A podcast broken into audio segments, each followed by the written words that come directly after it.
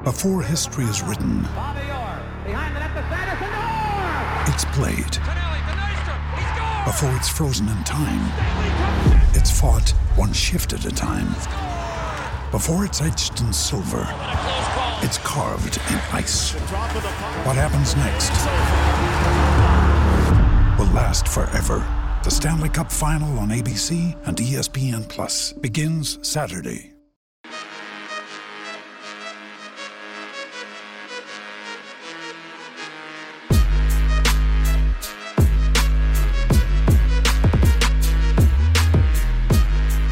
Willkommen zur 341. Folge von Jeden Tag NBA, dem Podcast für NBA-Nerds und solche, die es werden wollen. Spiel 2 der NBA Finals 2021 ist gespielt. Ich habe es wieder live reingezogen, komme heute leider erst nachmittags dazu aufzunehmen und das Spiel für euch hier runterzubrechen. Ja, Phoenix führt jetzt 2 zu 0 in den Finals, wovon seit 1977 nur zwei Teams zurückgekommen sind, um die Serie noch zu drehen. Das waren die 2006er Miami Heat um Dwayne Wade und Shaquille O'Neal gegen die Dallas Mavericks mit Dirk und die 2016er Cavs zehn Jahre später mit LeBron James. Die lagen zuerst 0-2 hinten gegen die Golden State Warriors und dann sogar noch 1 zu 3 und haben das Ding ja noch gedreht und in sieben Spielen gewonnen. Die Bucks fahren jetzt nach Hause und man sagt ja immer, die Serie hat nicht angefangen, bis ein Team ein Heimspiel verloren hat. Aber historisch gesehen ist das jetzt schon relativ unwahrscheinlich, dass sie diese Finals nochmal drehen können.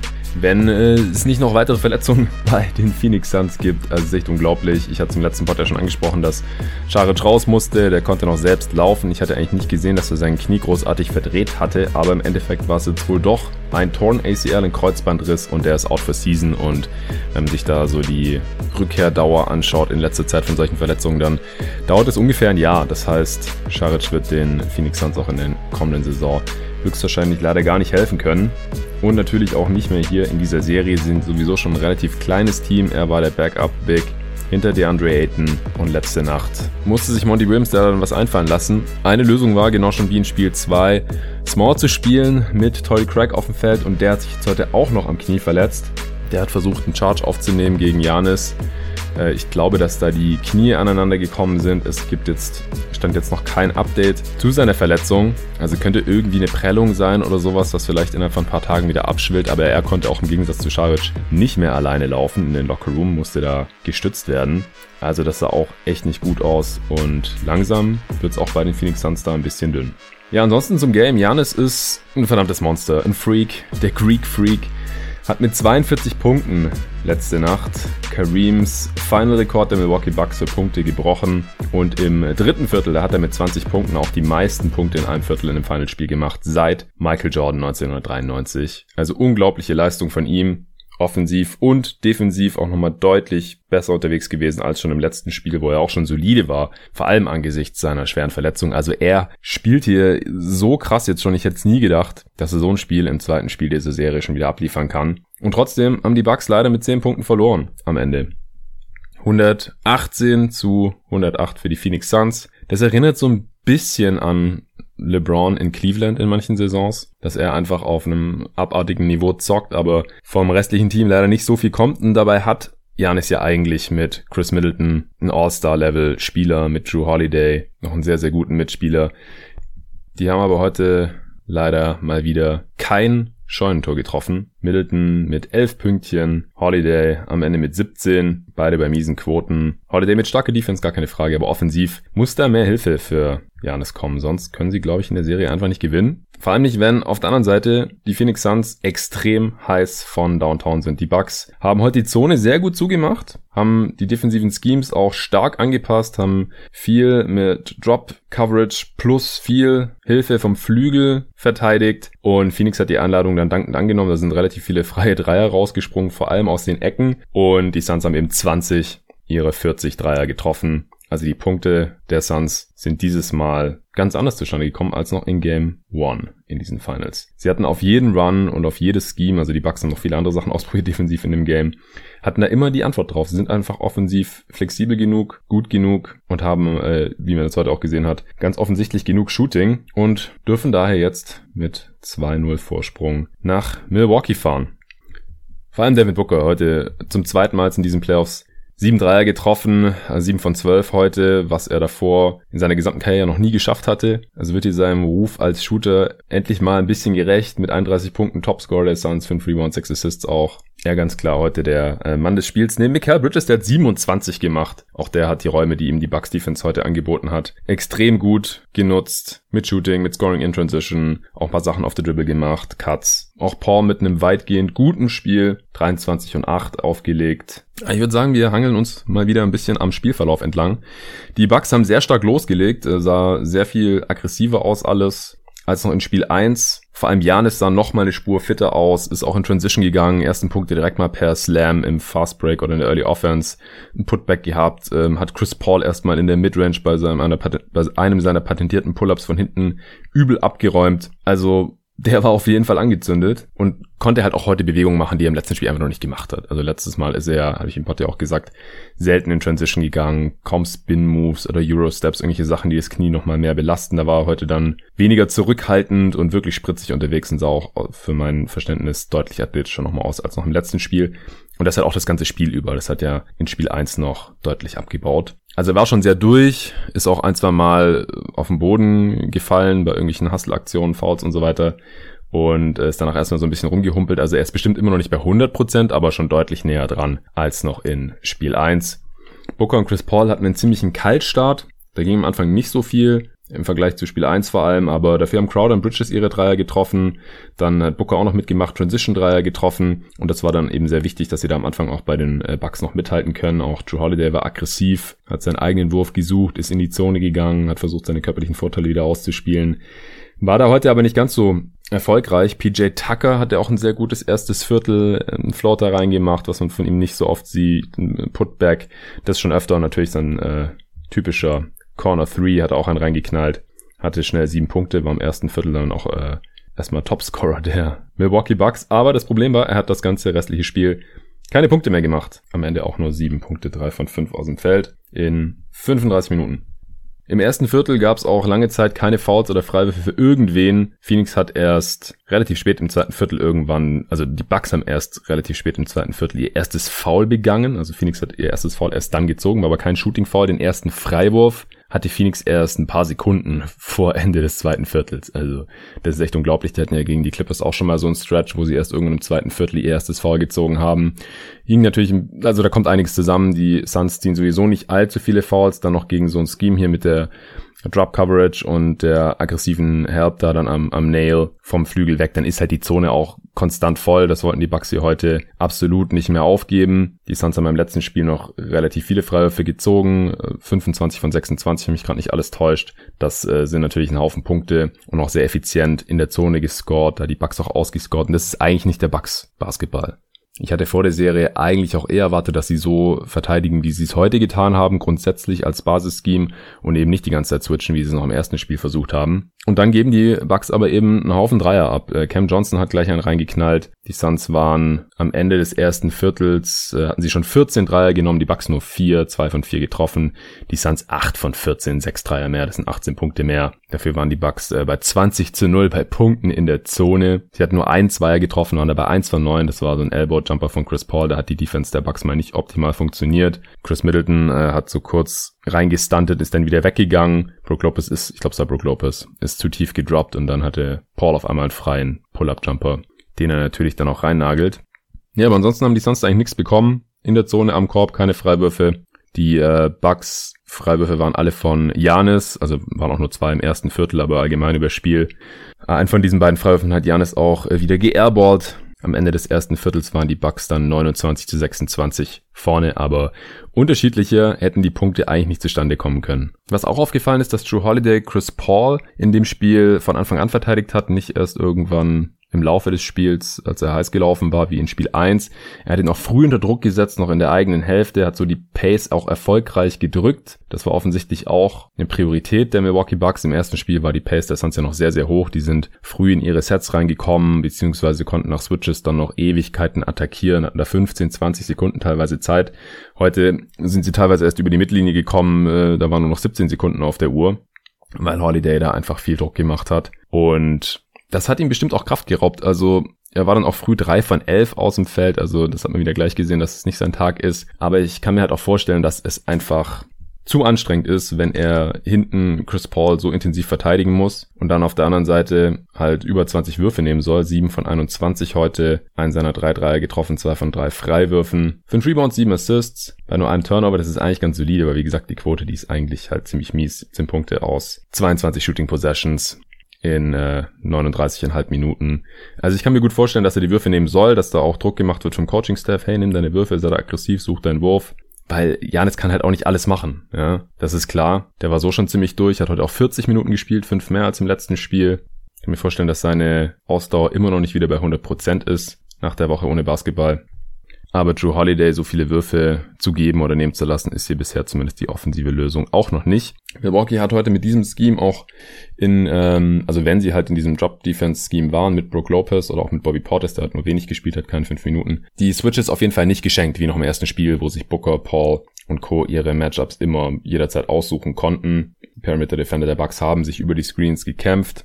Defensiv hatte Holiday neben seiner effektiven Defense gegen äh, Chris Paul auch noch zwei krasse Blocks. Einmal einen heftigen Chase-Down-Block gegen Devin Booker, der in Transition Slam wollte. Holiday kam von hinten angeflogen, hat ihn clean weggeblockt, aber es ist leider sonst bei den Bucks niemand rechtzeitig mit hinten gewesen. Und so ist der Ball direkt bei Aiton gelandet, der als Trailer kam und ihn dann reingeslampt hat. Kurze Zeit später hat Drew Holiday Devin Booker auch noch gefault und ihn im Gesicht getroffen dabei. Da hatte ich kurz Angst, dass Booker jetzt wieder eine Maske braucht oder was weiß ich, direkt wieder Nasenbluten hat oder so, weil er die Nase ja gebrochen hatte. Und das gegen die Clippers ja auch schon mal vorgekommen war, dass er nochmal einen Schlag drauf bekommen hat.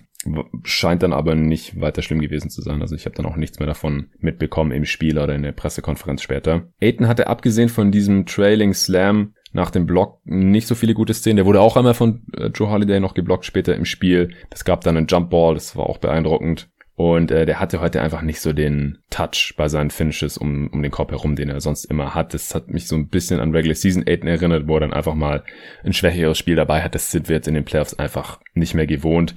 Defensiv war gewohnt stark. Gute Defense auch gegen Janis gespielt im zweiten Viertel dann. Ich finde, er wurde ein bisschen zu viel gegen Brook Lopez gestellt und ja, dann war er oft zu weit weg vom Korb und konnte dann gar keinen Einfluss nehmen in der Defense. Aber wenn er da war, dann hat er da einen sehr, sehr guten Job gemacht. Die Bucks hatten auch in dem Spiel, obwohl sie deutlich mehr Points in the Paint hatten, als die Suns äh, 54 zu 28, fast doppelt so viele. Hatten die gar keine so eine tolle Quote. Wo haben wir es denn? Ja, 21 von 35 direkt am Korb, 60 Prozent. Das ist sogar noch unterdurchschnittlich im Liga-Vergleich. Natürlich gut, vor allem im Vergleich zu allen anderen äh, Bereichen des Feldes, von wo die Bucks geschossen haben. Aber jetzt halt noch nicht total übermächtig. 6 von 13 aus der Floater Range. Also da war Aiden natürlich ein riesiger Faktor. Ansonsten war Chris Middleton auch einfach mal wieder kalt aus der Midrange. Ich habe es im Pod ja schon oft gesagt, er ist so ein Tough Shotmaker. Er versucht immer oder oft schwierige Würfe off the Dribble zu nehmen über die Defense und in manchen Spielen trifft er die halt, in manchen aber halt auch nicht. Und in diesen ersten beiden Spielen hat er sie definitiv viel zu schlecht getroffen. Heute 5 von 16 aus dem Feld, war wieder nicht an der Freiwurflinie, jetzt über ganze zwei Spiele nicht einen Freiwurf gezogen. 1 von 6 von 3, 11 Punkte aus 16 Shooting Possessions. Das ist sehr, sehr mies. Zwar sechs Rebounds und acht Assists bei nur zwei Turnovers, also im Playmaking hat er schon durchaus überzeugt, aber die Bucks haben halt am Ende zu wenig Punkte gemacht im Endeffekt. Also sie waren jetzt nicht so ineffizient offensiv wie noch im letzten Spiel, 115 Offensivrating am Ende, aber wenn sie halt ein 127er Offensivrating der Suns zulassen, dann reicht es halt nicht aus. Selbst wenn Janis 40 plus macht. Da muss halt, wie ich es auch in der Preview gesagt habe oder auch im Stream mit Dre und äh, Julius, da muss einer von beiden oder vielleicht sogar beide halt auch noch liefern, sonst reicht es halt nicht für Milwaukee. Michael Bridges hat ihn da also deutlich ausgespielt, ist ja auch weite Strecken gespielt, sein direktes Matchup. Er, Bridges verteidigt ihn. Also es ist auch kein Zufall, dass Middleton hier bisher nichts trifft. Wie gesagt, er kann auch mal schwere Würfe gegen die Defense machen, aber gegen Bridges klappt das bisher nicht. Die Suns hatten dann noch einen kleinen Run, 8 zu 0 Run. Crowder hat einen äh, Eckendreier nach einem Aiden Kickout reingeknallt, also Aiden auch mit ein paar schönen Pässen heute. Chris Paul hat den Pull-Up aus einem ähm, Pick and Roll Snake und so waren die Suns dann auch relativ klar in Führung Richtung Halbzeit. Da gab es noch diese eine Szene in der letzten Minute, da ähm, haben die Bucks sehr, sehr gut rotiert. Die Suns haben den Ball laufen gelassen, haben lange Zeit keinen clean Look bekommen. Es hat dann aber auch keiner irgendwie einen Scheiß aufgenommen, sondern hat einfach weiter laufen lassen, laufen lassen, laufen lassen, schön gecuttet, hat sich schön bewegt. Jeder wusste, wo der Mitspieler ist, bis Aiden dann an der Baseline entlang gecuttet ist und and one finishen konnte gegen PJ Tucker. Das war dann auch der erste Freiwurf der äh, Phoenix Suns. Und so ist man dann 45 zu 56 in die Halbzeitpause gegangen. Die Bucks hatten zur Halbzeit ein True Shooting von 40 Prozent, vier, vier ihrer 16 Dreier getroffen. Die Suns 59 Prozent, elf ihrer 24 Dreier getroffen. Dafür hatten die Bucks 38% Offensiv-Rebound-Rate, also 38% ihrer eigenen Fehlwürfe eingesammelt. Das ist ein abartiger Wert, das ist auch genau doppelt so hoch wie der der Suns zur Halbzeit. Die Bucks hatten fast keine Turnovers, 6% ist sehr, sehr wenig. Die Suns mehr als doppelt so viele. Dafür hatten die Suns keine Freiwürfe, also nur diesen einen hat Aiden getroffen. Also wie gesagt, auch noch zur Halbzeit. Unterschiedlicher können Offenses kaum zu Punkten kommen und in dem Fall haben die Suns halt davon profitiert, dass Dreier einen Punkt mehr geben als Zweier und deswegen waren sie mit elf Punkten vorne, wenn man es ganz simplifiziert ausdrücken möchte. Ja, Anfang des dritten ist mir wieder aufgefallen, dass Drew Holiday einfach irgendwelche Kackwürfe genommen hat, irgendwelche Pull-ups, schwere Würfe einfach, die er nicht so konstant verwandelt. Nicht so konstant verwandelt wie auch Devin Booker, der einen schweren äh, Midrange Pull-up Jumper reingeknallt hat, dann einen Dreier und so war Phoenix dann äh, schon mit 15 vorne, 48, 63 und ich habe mich gefreut als Suns-Fan natürlich. Ich war da sehr entspannt, wie ich auch jetzt eigentlich in diesem zweiten Spiel schon wieder fast die ganze Zeit war. Also irgendwie jagt mir das Bucks-Team immer noch nicht so richtig viel Angst ein, auch wenn es streckenweise dann wieder knapp war. Also das wurde dann kein Blowout. Janis hat dann einen Dreier getroffen, dann äh, seinen persönlichen 7 zu 0 Run hingelegt, auch mal zwei von zwei Freiwürfen getroffen. Chris Paul hat dann ähm, auch mal Joe Holiday in Transition attackiert. Allgemein ist Chris Paul heute öfter in die Zone gegangen, auch näher an den Korb reingegangen, als man sonst so von ihm gewohnt ist mittlerweile. Geht er, vermeidet das ja eigentlich fast, also wie, wie die nimmt dann jederzeit lieber den äh, kurzen Pull-up Midranger als äh, direkt bis zum Korb durchzugehen. Hat in dem Fall dann auch einen Floater verwandeln können, aber insgesamt war er heute jetzt nicht so effektiv, weil die Rim Protection der Bucks auch einfach richtig stark war. Lopez hat heute auch fünf Minuten mehr gespielt als im letzten Spiel noch, hat den Korb da sehr gut vernagelt und ja, das war auch viel stärker heute defensiv als noch in Game One war. Gefühlt überall mit seiner Help Defense und offensiv im dritten Viertel hat er total am Rad gedreht, hatte schnell 13 Punkte, vier seiner ersten fünf Würfe getroffen ähm, dann hat auch die Offense der Suns mal so ein bisschen stagniert und da Joe Holiday ja heute viel Chris Paul verteidigt hat, wurde Booker oft von PJ Tucker verteidigt und da hätte ich mir auch gewünscht, dass er den öfter mal auf the Dribble attackiert. Das haben wir heute auch relativ wenig gesehen, könnte noch ein Adjustment sein dann fürs nächste Spiel. So hat es heute auch gut funktioniert. Ja, Janis hat in dem Viertel dann extrem viele Fouls auch gezogen. Die Suns hatten nicht wirklich eine Antwort gegen ihn, selbst wenn sie ihn gedoppelt haben. Aiden hatte relativ schnell zwei, drei Fouls. Weil Scharic verletzt ist, kam dann auch kurz Kaminski rein für 52 Sekunden in denen er absolut gar nichts gemacht hat. Ja, Jan ist einfach nur dominant in dem Viertel, immer wieder in die Zone gekommen. Gerade die Bankspieler, finde ich, könnten ihn dann auch mal vielleicht sogar noch öfter faulen. Also er hatte auch wieder Trips an der Freiwurflinie, wo er keinen von beiden getroffen hat. Sonst hätte er noch mehr Punkte gemacht. Also er hatte, wie gesagt, 20 Punkte in diesem Viertel. Und das sind die meisten seit Jordan 93. Kobe hatte 2010 mal 19 in dem Finalspiel in einem Viertel. Und LeBron 2014 für die Heat auch mal 19 der sagt eigentlich schon alles aus, wie dominant er hier war. Aber auch, dass die Bucks trotzdem noch mit 10 Punkten hinten waren, Ende des dritten, das äh, sagt halt leider auch viel über das Spiel hier heute aus. Anfang des vierten sind die Bucks dann nochmal auf 5 Punkte rangekommen. Da hat Janis hinten irgendjemand abgeräumt. Ich habe mir jetzt leider nicht aufgeschrieben, wen. Ähm, und ein paar Sekunden später hat vorne dann Brook Lopez per alley in Transition gefinisht zum 88 zu 93. Da waren sie auf 5 dran und näher sind sie dann in dem Spiel auch nicht mehr rangekommen, weil die Suns dann halt irgendwie immer eine Antwort hatten, wenn die Bucks mal kurz gefährlich nahe gekommen sind, wenn es mal einen kurzen Two-Possession-Game war. In dem Fall hat dann Devin Booker zweimal ein Drei reingeknallt aus einem Pick and Roll. Einmal haben die Bucks geswitcht und dann war zu viel Platz. Einmal haben sie Drop Coverage gespielt, auch da war zu viel Platz und er steigt dann einfach hoch, hat in dem Fall jetzt beide reingeknallt. Das war auch der 18. Dreier dann der Phoenix Suns und wie Kevin Pelton dann auf Twitter angemerkt hat, sind die Suns in dieser Saison jetzt 10 und 0, wenn sie mindestens 18 Dreier treffen und jetzt 3 und 0 in diesen Playoffs. Also egal, was die Bucks Defense hier gemacht hat, und die haben über weite Strecken gar nicht schlecht verteidigt. Also es, die haben hier und da mal Fehler gemacht, die sie vielleicht noch ausbügeln können, jetzt wenn sie viel Zeit haben, sich das nochmal anzuschauen. Das sind jetzt auch drei Tage Pause bis Sonntag auf Montag. Und wenn sie dann zu Hause spielen, zu Hause ist ja die Bucks Defense auch nochmal deutlich besser im Schnitt, statistisch gesehen, in diesen Playoffs als auswärts. Kann ich mir schon vorstellen, dass sie dann auch nochmal noch besser verteidigen. Aber heute hat Phoenix die Lücken einfach immer gefunden, gefühlt. Dann hat Booker noch einen Dreier aus dem Spain Pick and Roll bekommen. Und äh, Suns hatten einen 8 zu 0 Run, waren wieder 13 Punkte vorne mit noch ungefähr 7 Minuten zu spielen. Sie sind dann nochmal auf 6 rangekommen. 97 zu 103 nach einem Janis Fadeaway aus der Midrange. Er hatte auch im äh, vierten Viertel oder allgemein im Spiel ein paar Mal aus der Midrange eingenetzt. Also ist nicht die ganze Zeit nur zum Korb gekommen und hat Freiwürfe reingehauen, sondern auch aus der Midrange war heute wieder, wie man es schon gegen Atlanta und teilweise auch gegen Brooklyn gesehen hatte, ganz gut unterwegs. Chris Paul hatte im vierten Viertel auch ein paar seltsame Turnovers. Der hat ja selten mal ein Spiel, wo er mehr als drei Turnovers macht.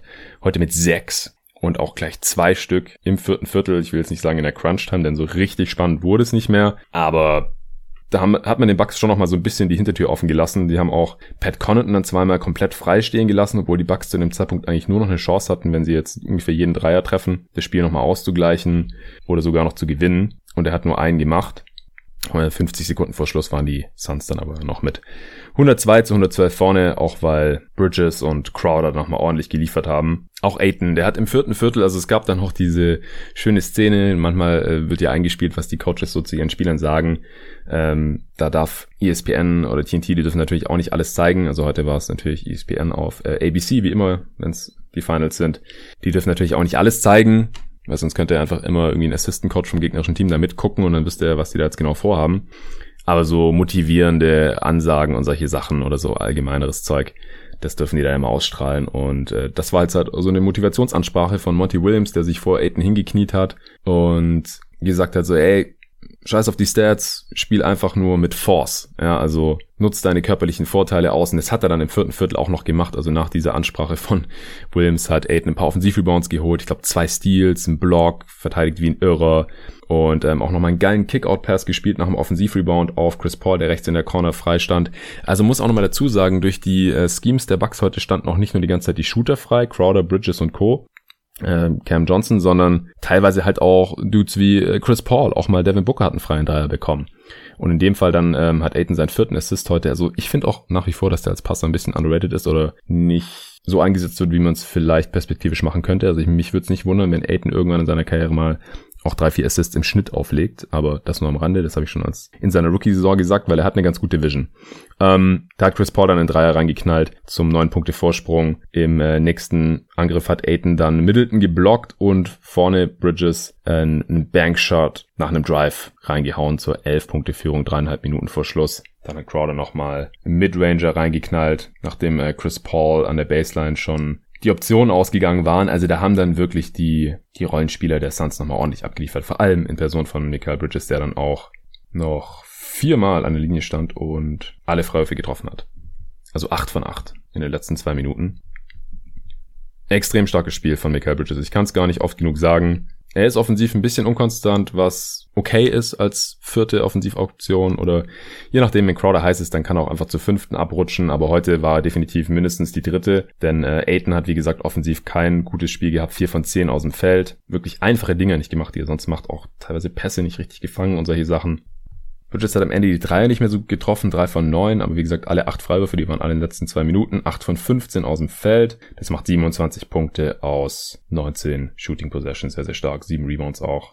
Und eben die starke Defense gegen Middleton. Ja, am Ende, wie gesagt, 110 zu 118. Janis hat dann noch mal ein paar relativ freie Dunks bekommen. Also so sechs seiner 42 Punkte, die hat er am Ende gemacht in der quasi Garbage Time, als die Bucks eigentlich Dreier dann gebraucht hätten. Aber trotzdem, das soll seine Leistung überhaupt nicht schmälern. 42 Punkte, 12 Rebounds, 4 davon offensiv, 4 Assists auch, ein Steal, 3 Blocks, nur 3 Turnovers. 15 von 22 aus dem Feld, 1 von 5 Dreiern und 11 von 18 Freiwürfen. Das ist auch okay, 61% Das macht 42 Punkte aus. 31 Shooting Possessions, sehr, sehr stark.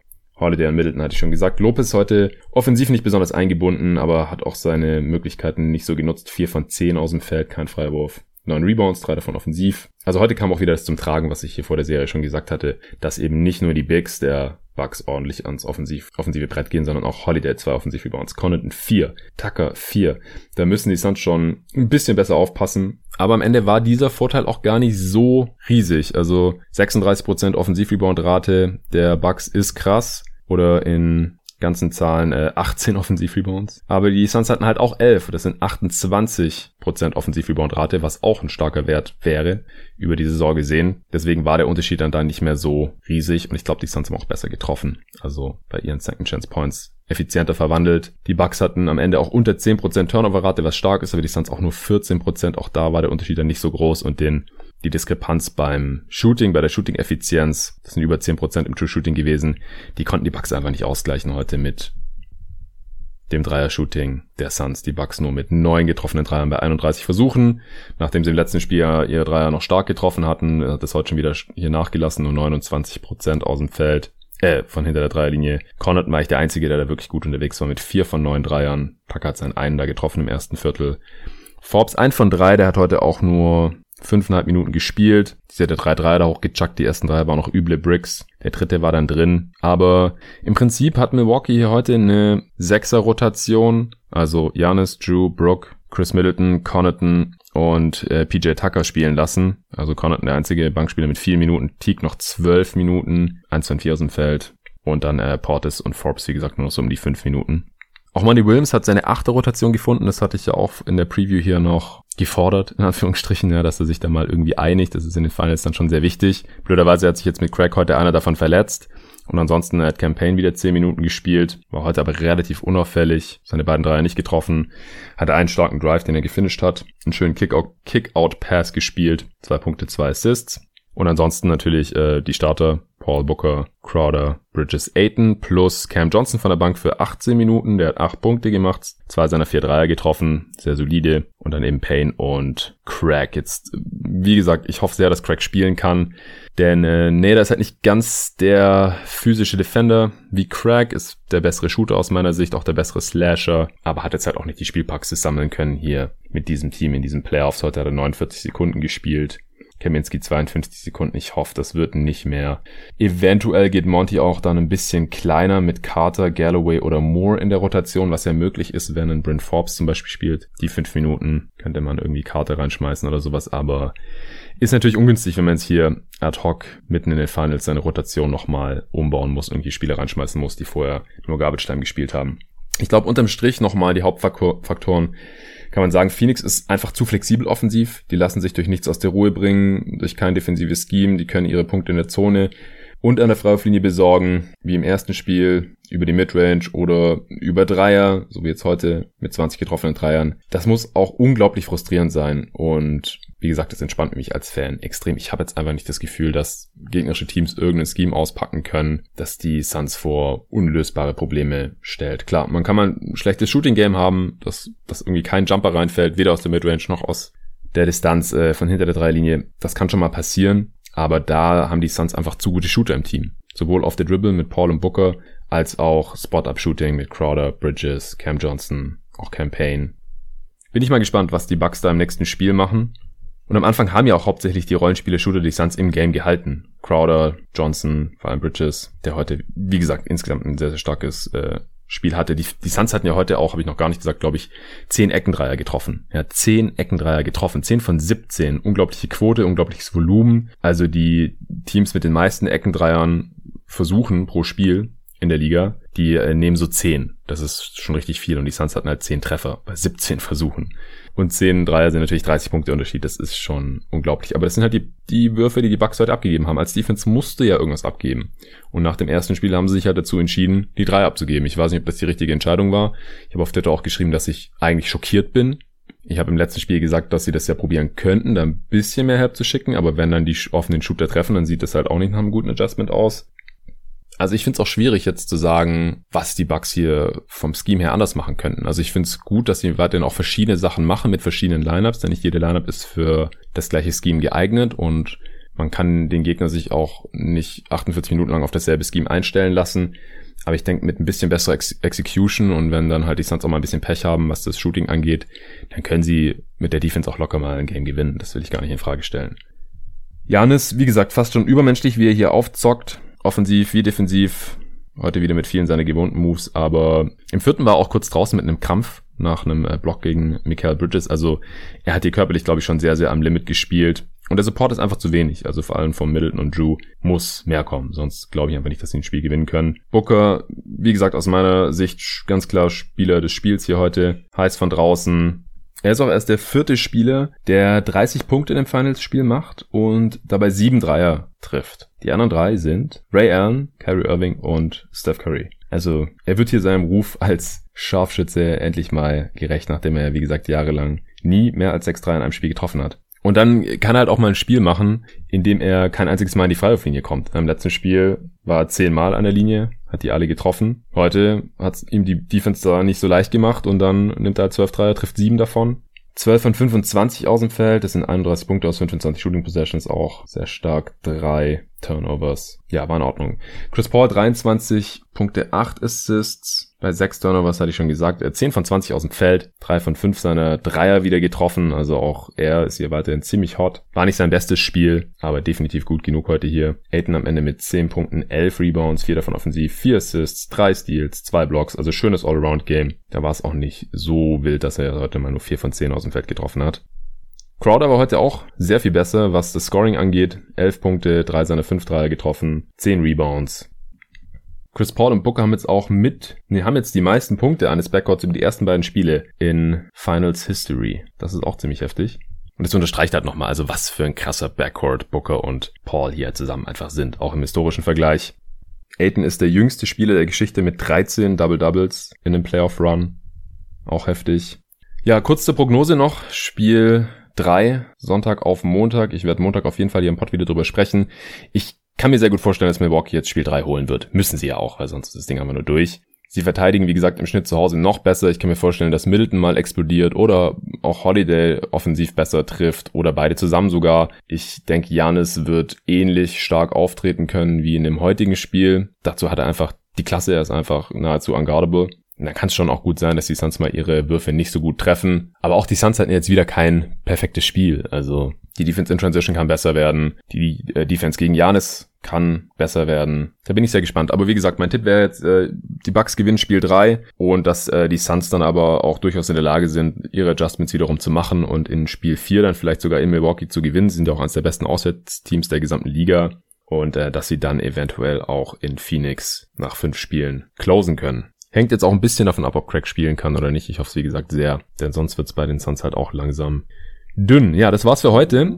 Ich bin auch nachher ab 18 Uhr heute direkt wieder im Livestream auf äh, YouTube und äh, Twitter zu sehen, zusammen mit André Vogt und Julius Schubert. 5 Die Show. Schaltet gerne ein, wenn ihr es nicht live schafft ab 18 Uhr oder den Podcast später hört und es vorher nicht mitbekommt. Dann könnt ihr das natürlich auch noch on demand schauen. Also ich habe jetzt auch gesehen, dass die allermeisten das erst im Nachhinein sich angeschaut hat. Also live waren glaube ich so ungefähr 1000 Leute dabei und vorhin habe ich mal geguckt auf YouTube, da waren wir schon sehr nah an den 10.000 Views dran und dann nochmal irgendwie 3000 auf Twitter oder sowas. Das ist schon sehr, sehr nice. Und Schaut gerne mal rein. Also da äh, quatsche ich nochmal über die Finals mit den Jungs, aber auch ein bisschen über Trade-Gerüchte. Bin gespannt, was deren Take ist zu diesen ersten beiden Finals-Spielen. Werden heute auch nochmal ein paar Sachen optimieren. Letztes Mal war ja das erste Mal halt so ein bisschen quasi ein Testlauf auch. Werden heute ein paar ähm, Videosequenzen mit einspielen, dass wir die dann da live ein bisschen mit analysieren können. Und äh, ich denke, das wird auch von Mal zu Mal dann noch ein bisschen besser, wenn da auch ein bisschen Routine mit reinkommt. Aber ich habe auf jeden Fall Bock. Ich hoffe ihr auch. Ansonsten äh, vielen Dank fürs Zuhören und wir hören uns hier wieder am Montag. Schönes Wochenende euch. Bis dahin.